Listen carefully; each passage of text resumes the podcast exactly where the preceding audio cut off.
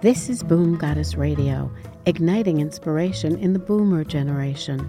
We are Jennifer Davis Page, BB Peters, and Dr. Andrea Gould.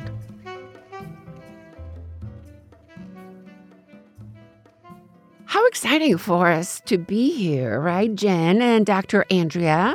And this is BB Peters. We are coming to you from sunny Tucson, Arizona, and can't wait to revisit with two delicious guests uh, a gentleman by the name of Alan Cates and a lovely woman by the name of Lori DeGuardi.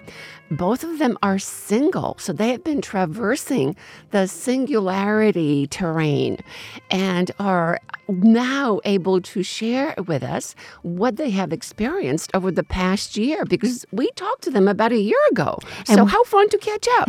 We love to check in in terms of progress on the path because we know for sure that wherever anyone is in any given moment in time is where they are at that moment in time.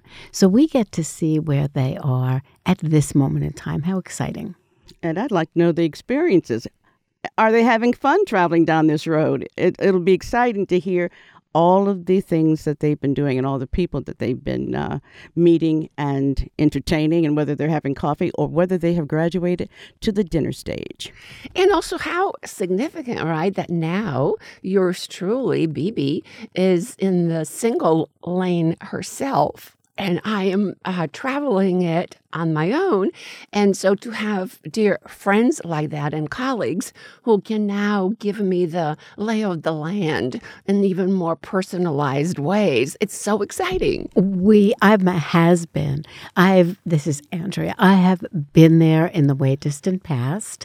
You are looking at the future. And Jennifer, what would you say about May I just answer for uh, for you, Jen, for one second?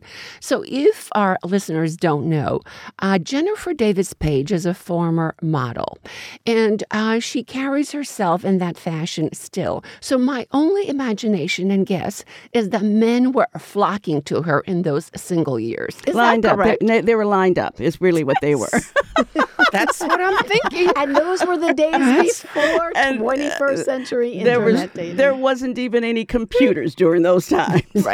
So it's all my eyes are looking at your right. eyes. That's thing, right. right? But, but, it wasn't bad. But it, it wasn't, wasn't bad. bad. That's right. That's right. Might right. have been a whole lot easier. Uh, right, right, exactly.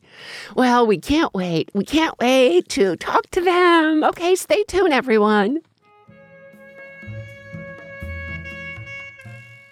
Welcome, you two. Okay, let's go with the woman on my right, oh, Ms. Lori DeGuardi. Tell us, please, what's been happening in your life, uh, well, and particularly relative to the dating scene and how the men treating you and all of that. Okay, so that'll take about two seconds. well, recently, back in September, was my birthday. And I went to Sedona, Arizona on a writing retreat but I had a migraine headache almost the entire time. So I didn't write at all. And for the first time ever in Sedona, I went to see a healer. And she was also psychic. And so she was telling me what was going on with my body and everything. And we had a few minutes left at the end of the session. And I, she said, Do you have any questions? And I said, Yeah. Can you tell me anything about a relationship? anyway, she goes, Oh, she goes, You need a tall order.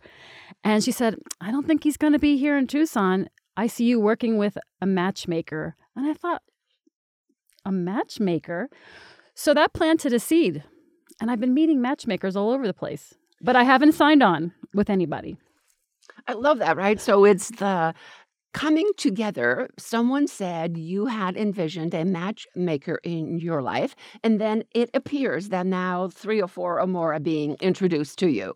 Well, you know, Lori, fantastic. Lori, you and I had talked, and you told me when I when we ran into each other, and you said that you hadn't dated in a while, and you said that you suggested that we find a matchmaker for you. So you knew you knew that you wanted to do that, or Yeah. you thought it was a good idea anyway, without the psychic telling you that. No, that that was after I spoke with her. Oh, in okay. fact, I thought it was kind of a, like a really a matchmaker. But the next week, I was at a network meeting in Phoenix, and I met two women who are Phoenix matchmakers. I thought, oh, I guess they do exist because I haven't had a date since I we sat in this room before. What was it about the matchmaking uh, suggestion that appealed to you? Why did that appeal more than online dating or?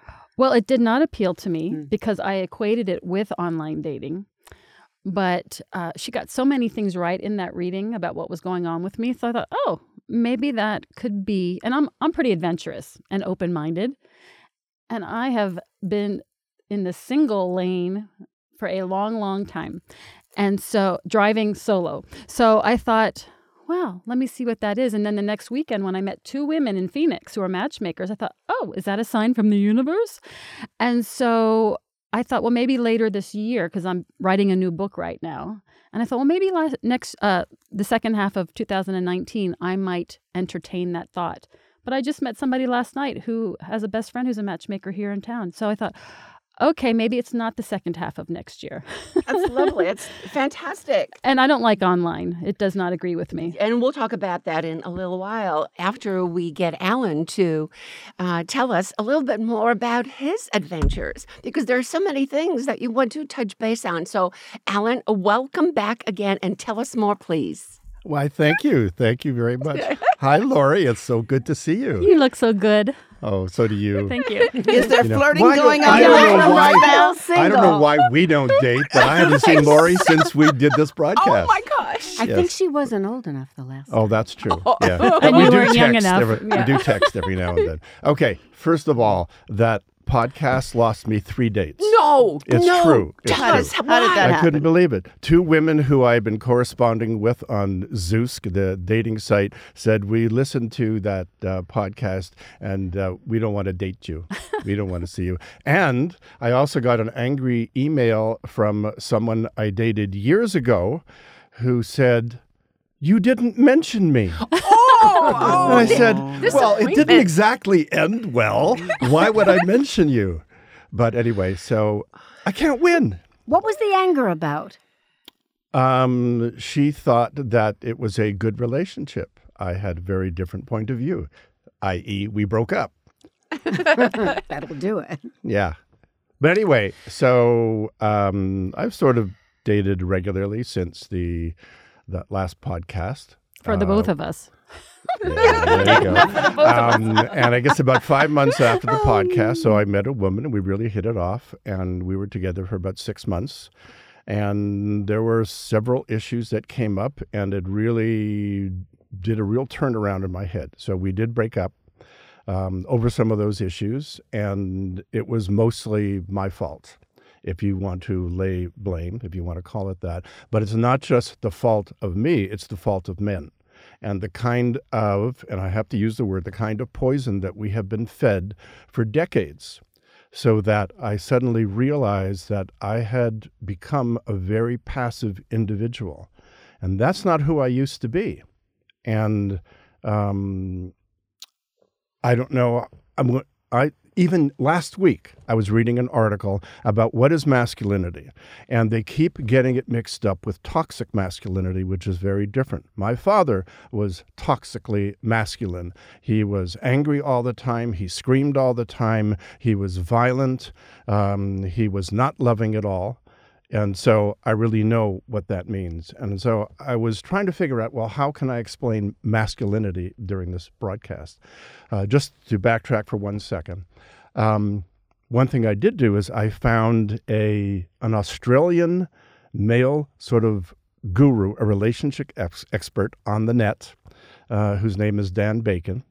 And after watching a few of his little videos, I subscribed to a nine hour video about masculinity and what males really are.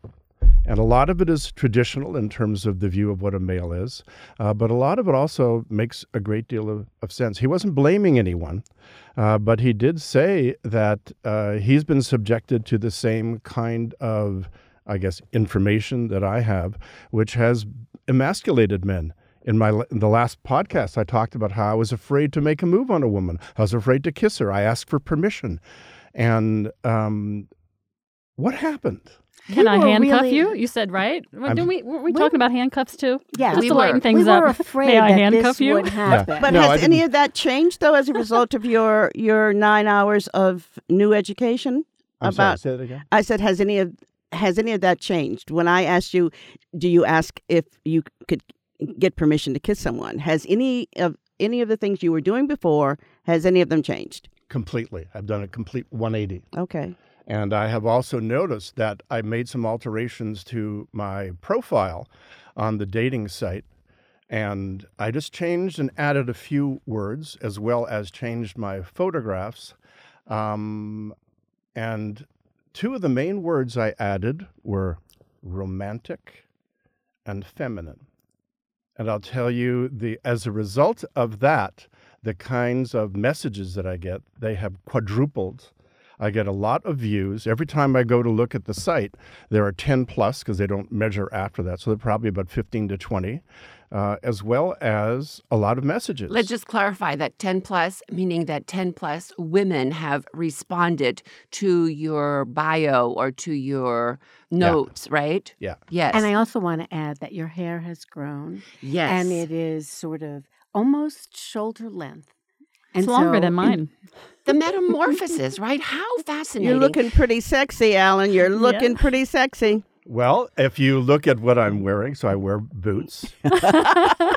Sometimes I wear vests. I wear a leather jacket. You But I- came in with a fabulous fedora hat Yes. and a great uh, leather Fedoras are jacket. coming back. And John Yeah. Sunglasses. And John Lennon sunglasses, man. What a transformation. This and is it so speaks to exciting. what do women really want?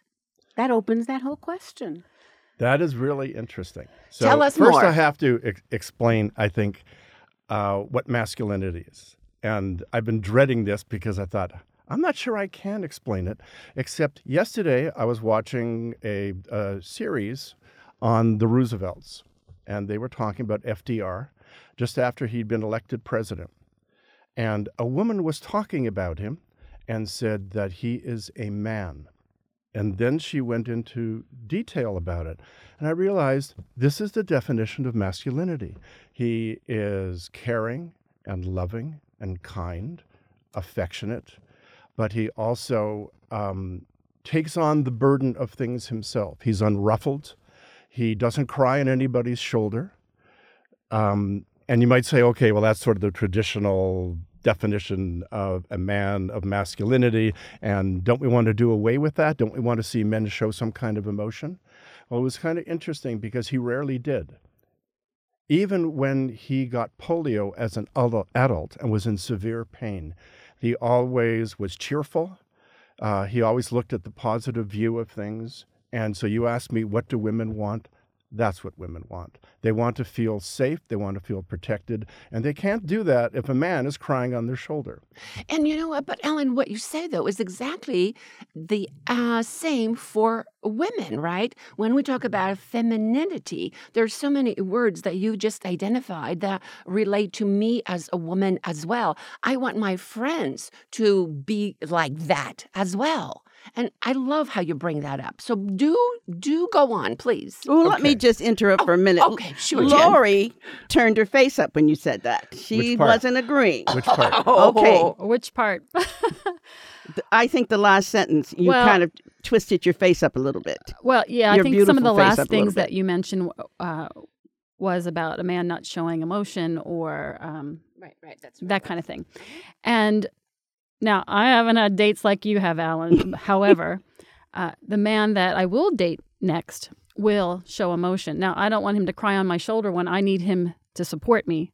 However, and I've got Italian ancestry and I have a lot of Italian friends in Italy and they show emotion and I find that very attractive. And they will also, you know, go on the battlefield for me as well if I needed that. So there's a healthy balance between all those things that you shared and then some. Yeah. So There's distinctions to be made between personality, level of evolution in a way. I mean, we want somebody to be evolved, to have grown, to have learned from their past errors, sensitivity. So I think sometimes we get caught up in the polarity of masculinity and femininity. Yes, I agree. Well, let's go back. Let's dive right back into Alan's telling Okay, here are some story. here are some things I've learned from Dan Bacon.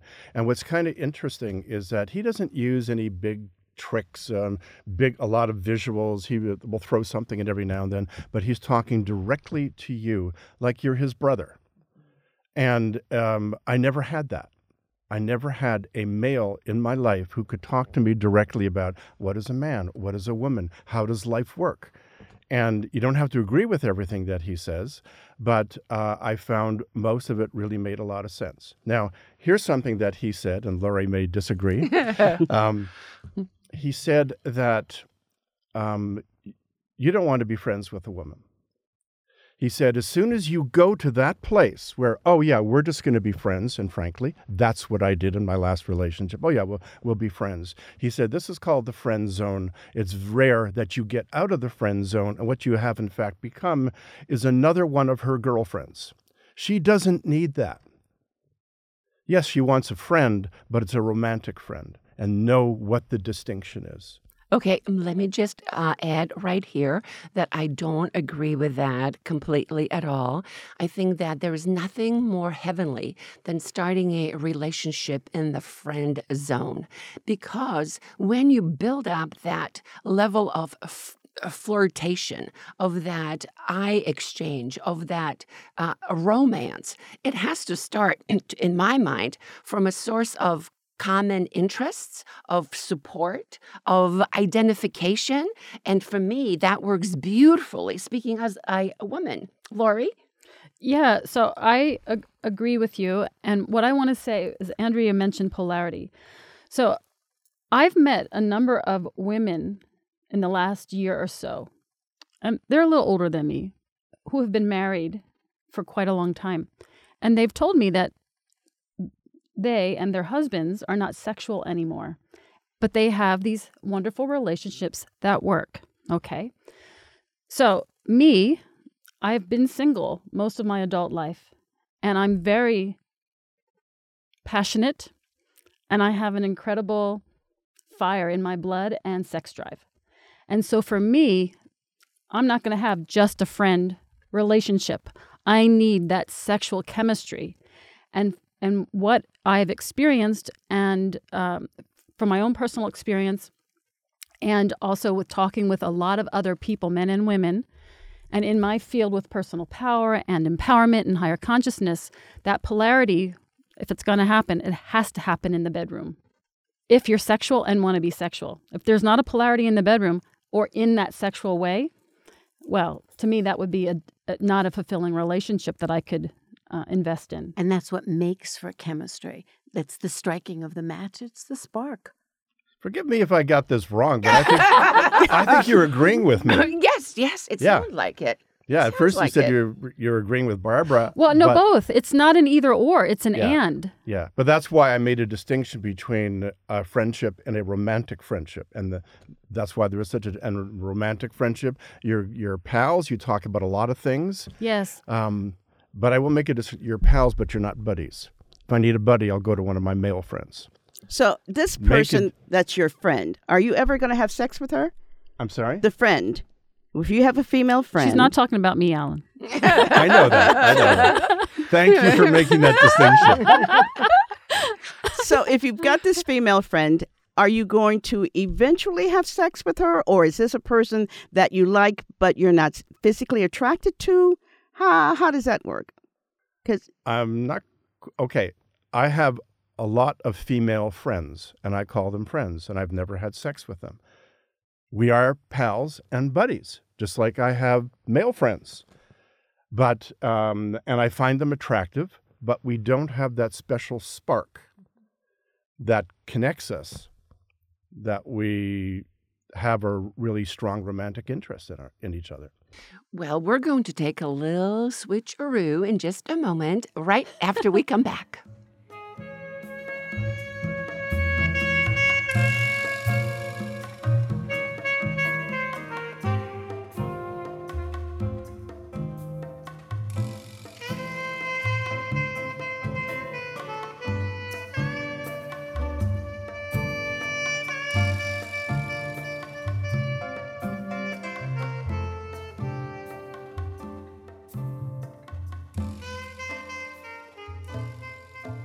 So, this is BB Peters, and we're so excited to be back, in case you're just joining us, with our two lovely guests, Ms. Lori DeGuardi and Alan Cates. And we're talking about the travails and the paths that these two lovebirds, not to each other, have taken so far in their lives. Welcome back, everyone. Hello. Okay, Lori. thank so, you were talking, we were in the middle of a discussion about masculinity and how that, how women perceive that, what women really want, what men want. So let's just go back into your more recent experiences so that we can share more with our listeners what you've been up to. And I want to add a little bit more into this the um, question of intimacy. That sometimes we confuse intimacy with romance or sexuality, but it can also be just a part of really getting to know each other and getting to that point where you even have interest in one another. And are you referring as physical intimacy or intimacy? I'm talking about sharing what's in your heart, or sharing sharing intimately the truth the honest truth about who you are and what you're feeling. It's interesting you say that because women I've talked to um, think that the word intimacy and romance and sexuality are all the same. And they're not. That's an Well, I, interesting. I sit corrected then. I think intimacy is being open and vulnerable and authentic. And that aspect of me comes across in every single relationship I have. Whether it be with men or women. Yes, I I am an I'm not an open book, but I'm real and I'm present. And that makes other people feel safe. And perhaps some men who I'm not dating but get to know me may think that um, that there's something there because in their mind I'm being so open with them that must mean something. But that's just who I am. You know, what you see is what you get. Okay, there's a mystery there. And if you ask me out on a really lovely date, you'll get more, more of me. But, you know, I'm intimate with everyone. That's really that's really good because I realize too that what I look for, for example, if I'm on this dating site, and I'm reading profiles. Tell me who you are. What's in your heart? What makes you happy? What is sacred to you? I want to find out what is really real about that person. Yeah, those are great questions. Alan, how do you read between the lines? Lori, how do you read between the lines when you're looking at profiles? We're talking, you know, particularly about online dating, and we'll get to the other kinds of things. But what are you reading? Both of you are writers, by the way. But what are you reading when you when you read between the lines? How do you get signaled? Okay, let, let me first give you my view of the profiles that are on these dating sites. I think you have to read them as a suggestion of who this person is.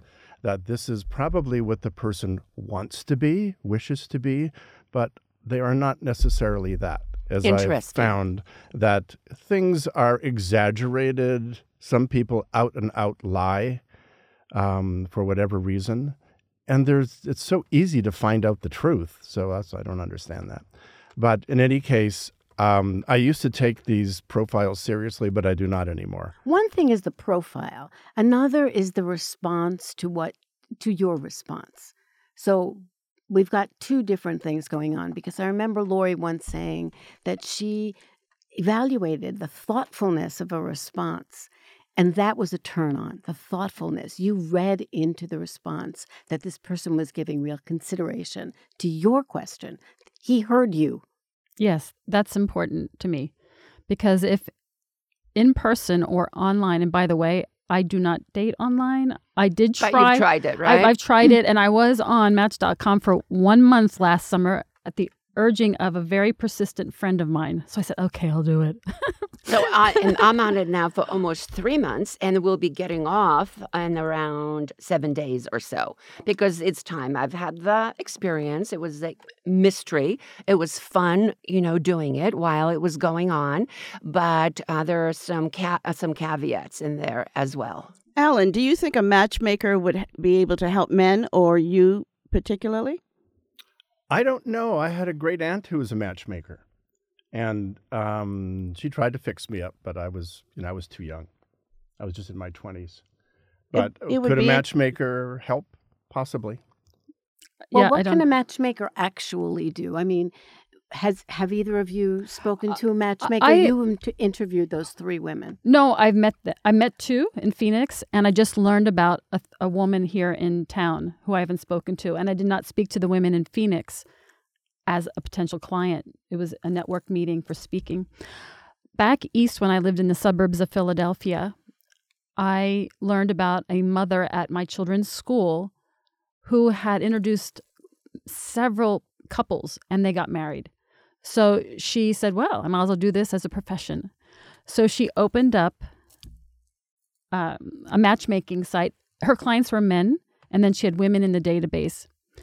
And at that time, I was single. Like I've been single for ah, such a long time. Um, and I, I said to her, I, I messaged her and I said, Hey, I'm a, f- a mother at the school, and I'm wondering if we could talk about your services. I've been single for a long time and what it costs. And she said, You know, Lori, you've done so much work for nonprofits and for our community and in Africa, all the nonprofit charitable work I had done. She goes, I'd like to just have you meet you and have you in our database, no cost to you.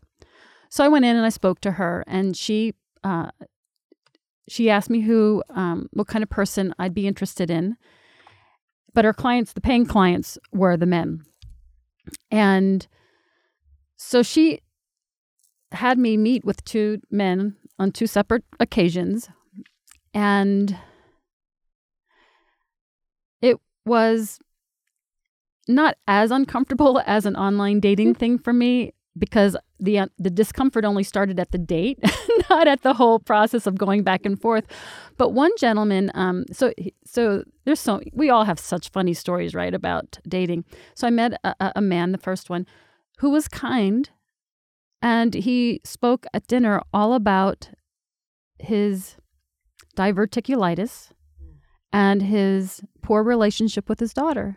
Very sexy. Very sexy. And um, and so I said, you need to coach him because he wasn't um, obviously trying to woo me or impress me. He probably felt that intimacy about my and just opened up. The second gentleman she fixed me up with, and I'm not joking about this, he looked like my grandmother's younger boyfriend. Poor guy. He, there was like, you know, I mean, it was absolutely. How could you date somebody that looks like your grandmother's boyfriend? You sure it wasn't him? yeah, no, it wasn't him.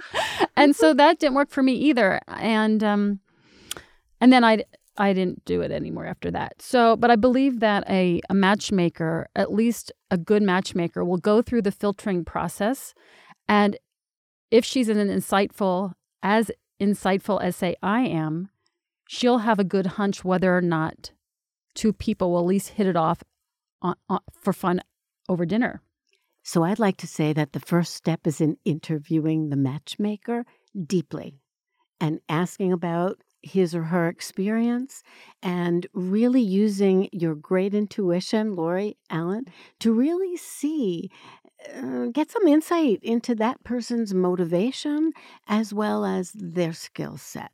And ask a lot of questions about how they proceed because most of them, many of them, use what you say. They have the um, the the male of the species is paying for this, and the females are in a database. So that in itself is is telling. But you would think a good matchmaker would interview you. I mean, be really um, to hone in on what you really want, so that you don't have any of these kinds of of dates. Were these dinners or coffees? These were dinners, yeah. Yeah, that, that can make a long night. Yeah, Yeah. It, it was, yeah, it was something. Uh, I have a friend here, a newish female friend in Tucson who has um, been separated or divorced from her husband for just a couple years, and she was married her entire life, like 40 some years. And she joined a dating service, not online. And it was a couple thousand dollars, and she had four dates, and they were all awful. And so, Alan, this is really good for you, but and I- I think that this is a testimony to how many times you've dated compared to how many I have. Like mine's a big goose egg in Tucson. But one of the men that she had dinner with said, "Hey, do you know that there's seven of you to every one of us?" That's what he said to her. There's so many more eligible bachelors than women in Tucson. So there we bring up again the whole notion of what is a turnoff. And and I think it would be fruitful to hear from each of you what actually, you know, Oh, whether it's physical or yeah. But let, let's have some of them because I think that it would be useful. And I know you have a story, BB. Yes, and I want to add to that pile as well. So after the guests go, I will freely share my uh, experiences as well. So, Lori, what are the turnoffs? Five. Five, Five Let's start with. Five. or three, maybe. Okay. Probably the biggest one is lack of self awareness. Two, inability to see or hear me or anybody, which kind of goes with the first one. The third one would be I don't know, those are the top two. Okay, Well, that's great. but for me, Keep- but 'cause for me, keep it's very thinking about it. because other otherwise it's very personal based on my core values. Um, That's okay. We'll, yeah, yeah. we'll get back to you. Alan, what are your top two or three? Well, probably the top one is what I'm looking for is does this woman have a richness in inside her? Is her inner journey something remarkable to her, not just to me, but to her? Or is she just on the surface? So that with some of the questions I would ask are very probing and um, depends on what kind of an answer I get, whether they open up. Some of them are really shy or scared or whatever. But um, the way I look at it too is that we've reached this age. Don't be scared anymore. Yes, know, we yes, don't have that's time to great be advice. Yes. For Alan, what do you- both sexes. That's fantastic. Well, Alan, what are you looking for? Are you looking now to have a look? Are you looking for a wife? Are you looking for a a lifetime companion or Hallmark story? What are you What are you looking for? I have no idea. And I wish I could be very definitive. I was definitive maybe six months ago, or, you know, during that last podcast that we have. I'm looking for someone who I really interact with and relate to, um, that we have a lot in common. Um, we can teach each other, we can enrich each other's lives, we touch each other in many ways, and we have absolutely wild, great sex. Yes. How yes. many- I'll, I'll go with all of what he just said. Right. Plus, and plus. and I am very open to being married. Okay. You're very open to be Yeah. committed in a, a relationship that is uh, official as well. Yep. Well, not to just put a downer on this, but ju- I just want to add my two uh, not so good- Turn-offs. Turn-offs. Thank you. and so, Alan, you would uh, you would um, um, appreciate this as well. And one of them is the person's voice. Uh, so one of my coffee dates was this man who had a, a very mouse-like, squeaky, tiny little voice, and I was talking to myself while talking to him if I could get adjusted to it. Is this going to bother me for the rest of my life or for the next month or two?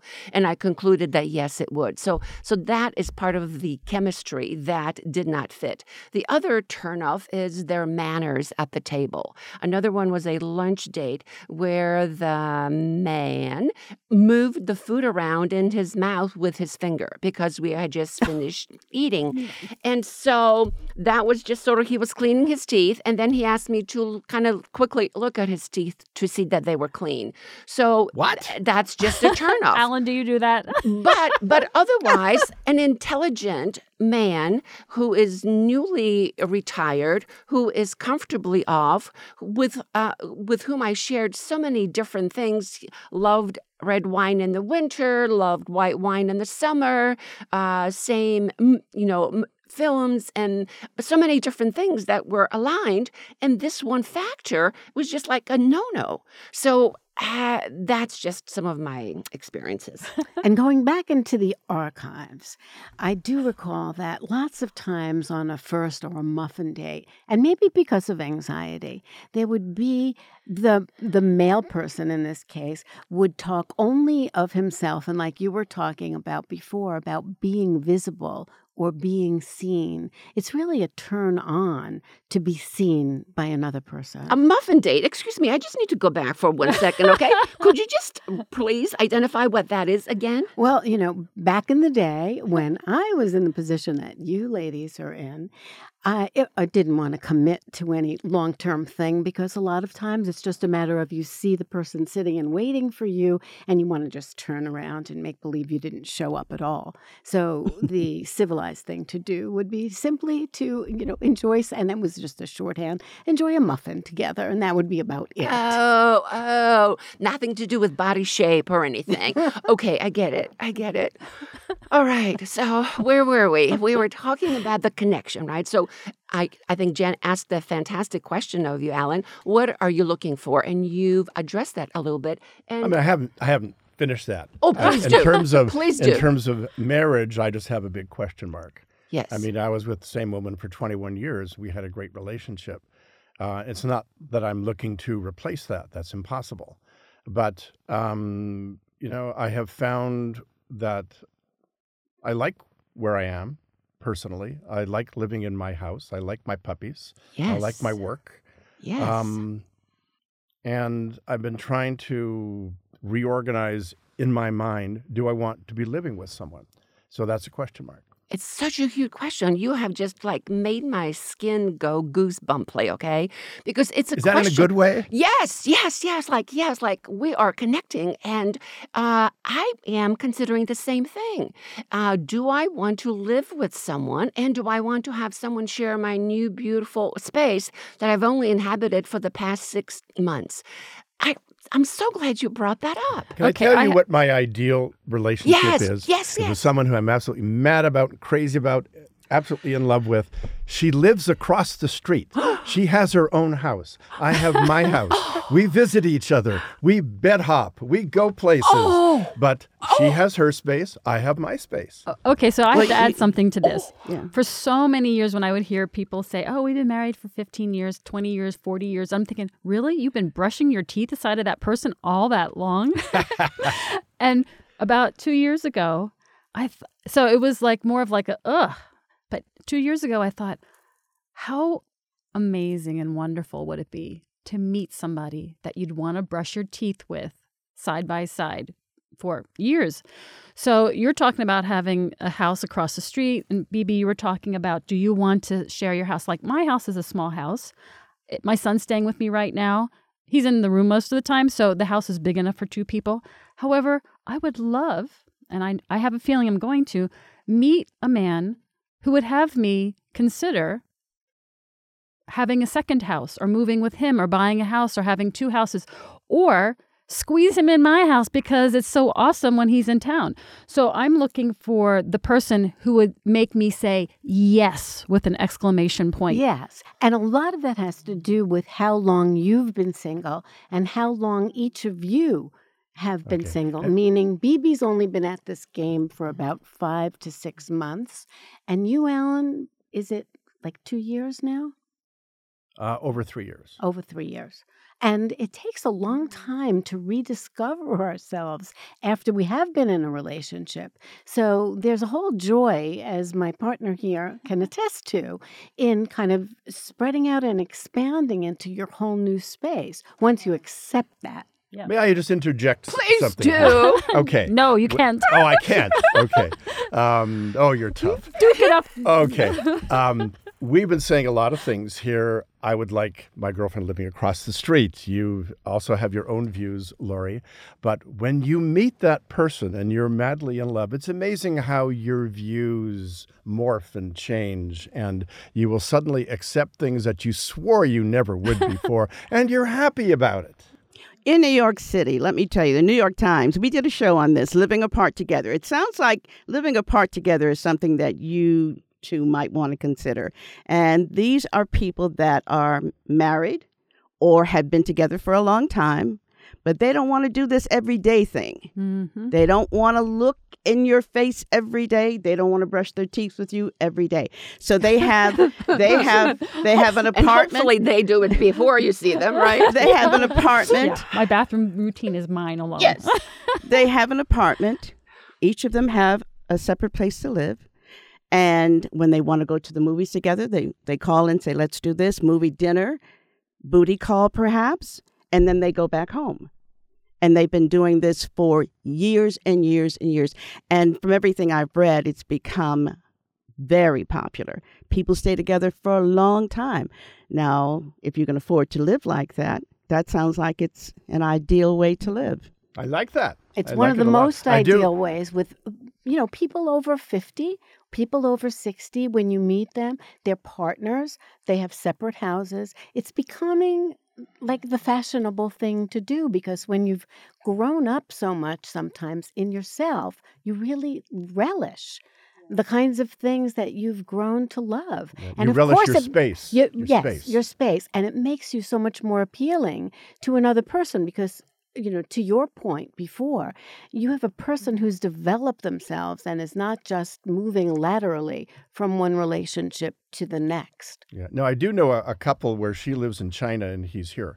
So they see each other a couple times a year and they say they have an ideal marriage. I don't see it that way. But, But you know, marriage I don't think is, that's what we're talking marriage about. is what you make of it. I mean, every couple comes together and they make their marriage work for how, how however it is they want it to work. My husband lives in Chicago. I live in Arizona. He's a snowbird. This works out beautifully for us. Mhm. All I right? know people so everybody east has who to do that, too. design. Everybody has to design their marriage. Yes, absolutely. And I just wanted to, before we lose the th- the thread of this, let's go back to the woman across the way from your house. What is stopping you from being in a relationship completely committed to her, and vi- and vice versa? It sounds like so much fun. What's missing there? You do know that's hypothetical, right? Oh, She's fictitious. So he already has That a relationship That is a, that is a hypothetical. sit- uh, what I told you is what I would like. However, I will. Oh my gosh. However, I did have a relationship with a woman who did live across the street from me when I lived in Toronto years ago, and it was it was pr- a lot of fun. You know, I didn't watch her brush her teeth, and yes, we would bed hop and we would go out, and I'd visit her in her, her house. She'd visit me in my house, and we had um, a lot of fun. So, just like Lori was saying before, when we were talking about polarities and we were talking about what's the switch, what's the ignition, sometimes the ignition is simply separation, not separation based on a nasty, you know, a nastiness or a fight, but a separation, even in a marriage, where you respect one another's space. And what, by the time you come together, you're appreciative of that.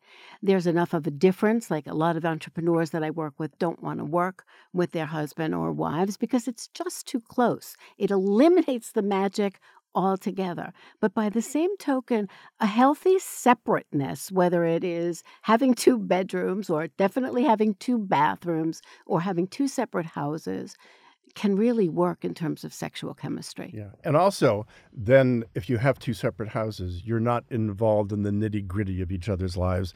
I don't want to see her paying her bills. Right. the I don't annoying want to know her financial She can send them to you, and you can pay them all. You can, yeah. If she wants to max out her credit cards, it's her problem, not mine. You know. Now, you see, I am open to what the mystery com- uh, brings to me in my life. So it could be one roof relationship, or it could be two or couple. It could be the same town. It could be different states. Probably not different countries because that, um, just because that doesn't, I'm not sensing that would work for me. But I don't have a definitive this is what a relationship's going to look for look like for me and what's going to fulfill me i do know what my core values are and what are the non-negotiables and i know the things that are, are that i must have in a relationship and then there's so many other things that'll surprise me and that to me is exciting I love how you say that, uh, that you're open to those ideas. And we'll catch up with you two lovebirds in just a moment after this very short break.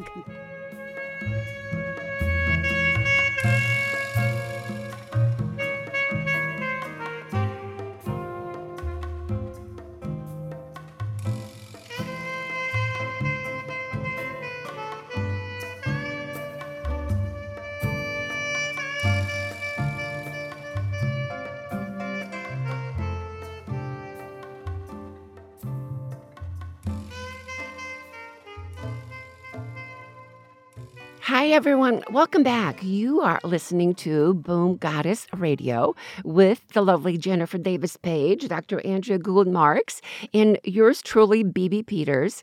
And we have the two exciting guests with us today talking about just a whole big idea about dating life, dating in your 50s and in your 60s, how different that is.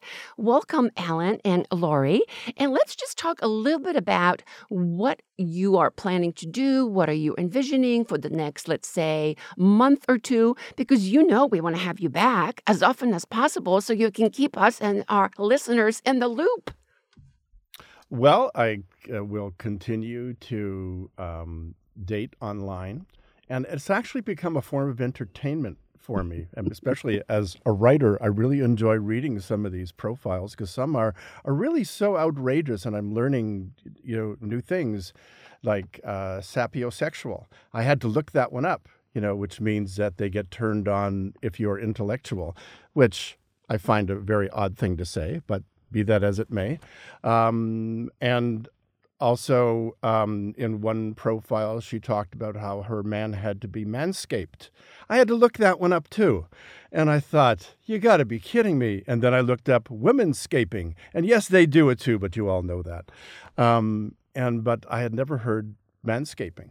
How And much time are you gonna give the yourself? Latest, the latest one that I saw was that her man must have no amalgam fillings. Because they interfere with French kissing or She didn't explain, but I looked that up as well. Because which they're is the old fillings have mercury in them. they're I would say that my man would fact, need teeth. You know, I looked in the mirror this morning. I thought, do I have any left? And I found, yeah, there's one. There's Oh. one left. Oh Okay, my so God. cross her off the list. Cross Cross her her guess off I'm the off the list. list. Yes, okay. Alan, Lori. one quick question before we close. How much time are you going to give yourself? I mean, are you going to play with Match.com for a year, six months, or when do you think you're going to be tired of the dating scene and try and knuckle down and find a fine woman to spend the rest of your life with? Whoa, I don't know how to answer that. Knuckle down. I can't see you knuckle down, How do. I knuckle down? Okay. So if I knuckle down, do I go to a bar and look for the the, the woman who attracts me the most? I mean, No, how you- do I knuckle down? What do I do? You know, I I've have a couple of people that have just seen someone across a crowded room, and they're together. You know, so things happen. Yeah, you know, I've done that. That's how I met my last wife. Okay. It was across a room. Mm-hmm. So And we- that then we- then we implies that you're going to be getting out of the house. Yeah, then more we spent frequently. 21 years together. But I have been to some events here in in Tucson um, with the singles, and it has, you know, it just hasn't worked out. It'll okay. happen. for And you. so tell us a little bit about your business side of your life. What do you do? Where are you in your new books and all of that? Um, at the moment, I've been working on a very large project, and I finished the first draft, which is 541 single space pages. Um, now about to go into the second draft of that, and then I have three other projects that are sort of sitting on the fence. They're kind of in line waiting, but this project will probably take another couple of years to finish. And where can our dear listeners find you? They can go to my website, which is uh, ghostwritingmaster.com. That sounds sexy. Yeah, baby. Well, thank you. I have never thought of it that way yeah. before. Love that. And I had a question to Lori, which is I know that you're writing a new book. Mhm. What's the subject of that book? I haven't uh, condensed that into a sentence, but the subject is another personal development book, but this time it's through the story and it's going to be narrated narrated, but it's going to be mostly through the voice of Nambi. So Nambi is a Ugandan sky goddess. She's the mother of all Uganda in the creation myth. And because I worked so long in East Africa for the children there, they called me Nambi. Many called me mother. So I was given the name Nambi. So I'm writing the book on her creation myth with a bit of creative liberty and then some mystical experiences I've had in Africa and here in Tucson, all about climbing your mountain of greatness and being your authentic self and really getting why you sense there's something more for you. And so Nambi's story is going to tell you what that's all about. Oh, we can't wait to have Oh, you back won- and that's a talk about movie. this. It's a Yes, movie. it is It's a a movie. it is a movie. She's writing a screenplay. yes. And where can our readers and listeners find you, my dear? Okay. Well, I'm here in Tucson, Arizona, eligible bachelor- bachelors with a ton of self awareness. uh, so, my website is leadwithpersonalpower.com. And so, leadwithpersonalpower.com. You can find me there. And I'm on a lot of the social media platforms by my name, Lori DeGuardi. I'd be happy to connect with people. I have a lot of um, complimentary personal power resources on my website. I tell lots of stories, like how I got kicked out of a rock concert in January, how I was a pirate just a few months ago, and now I'm an actress and a movie producer.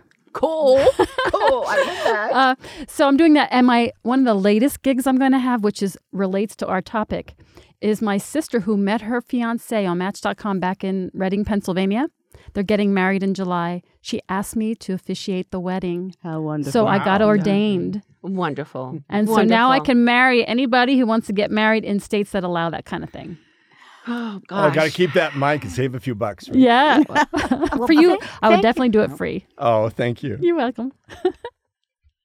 Thank you both for being here, and thank you, fellow goddesses, BB Peters, Jennifer Davis Page, and me, Andrea Gould, signing off for now. Have a great day. You know what I think I'm going to do? I think I'm going to be an online minister. I think I'm going to follow Lori's lead and be able to marry anybody that wants to come through our network. What do you think, ladies? Well, what was so interesting to me is that, and this is what our listeners don't know yet, is during the recording, I've been calling them the lovebirds.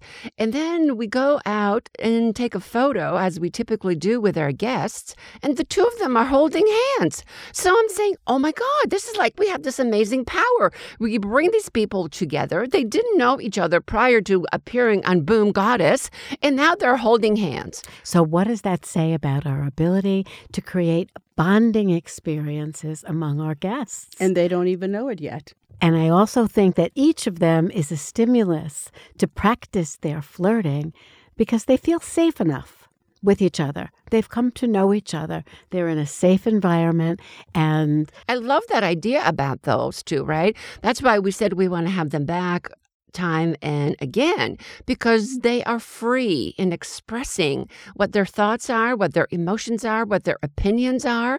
And perhaps the opinions may be a little strong at times, but nevertheless, they are free with that. And I might be able to marry them. How about that? Wouldn't that be a hoot? I think that's a role that you'd really enjoy. you could craft the entire ceremony and put all the caveats in that you It want. It would be lovely. Just lovely. I love how we can talk about relationships as a whole, right? There's so many different types. Uh, new people that are meeting each other for the first time. There's dating on Match or any other app.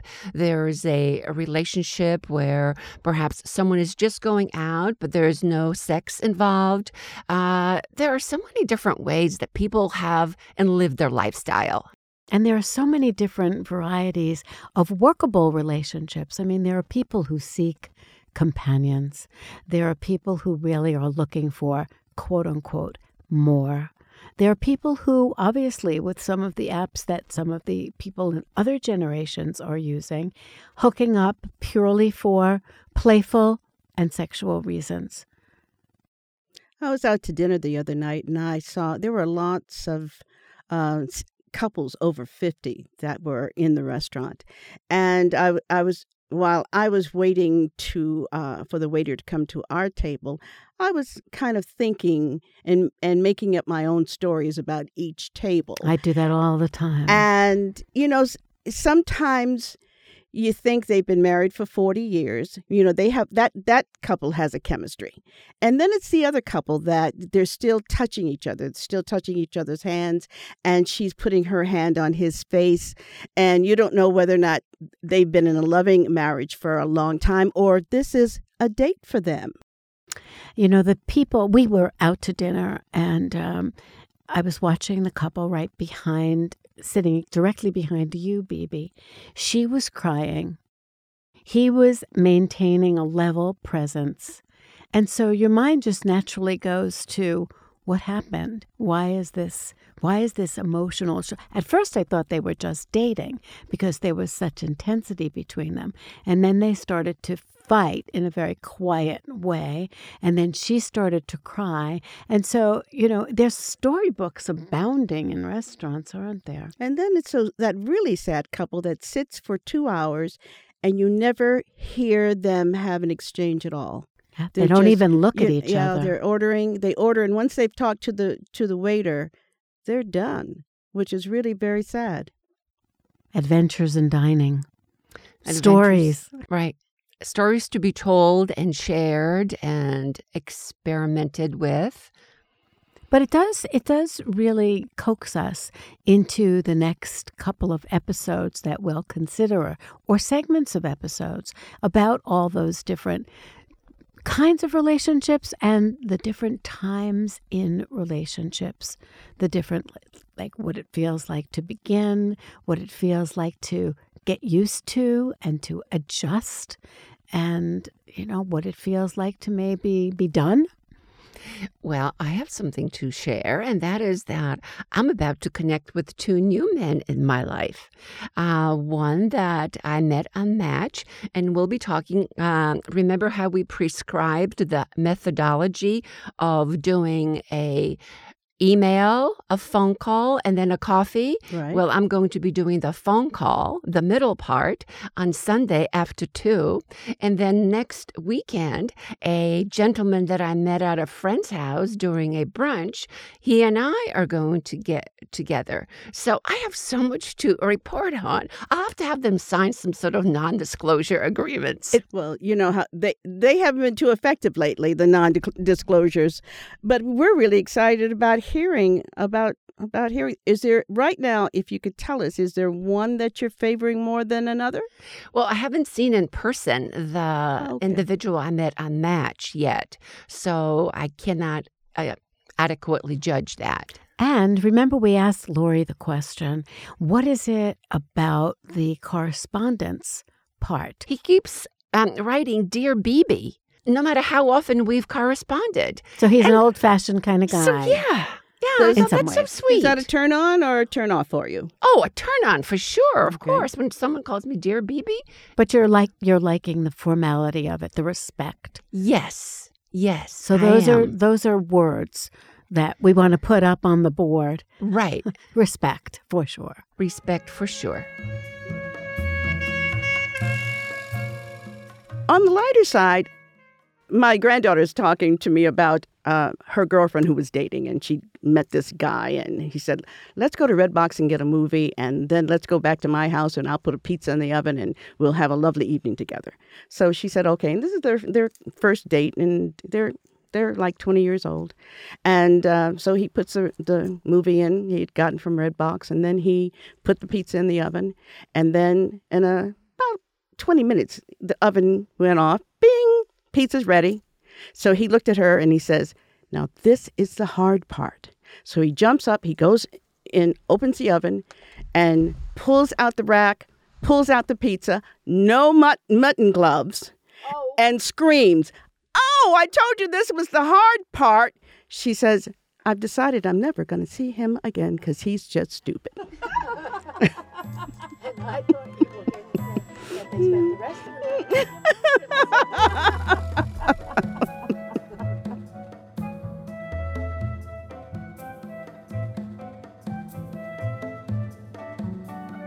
For more information, visit our website, boomgoddessradio.com, and follow us on Facebook, Boom Goddess. We'd love to hear from you. Your interest powers our programs.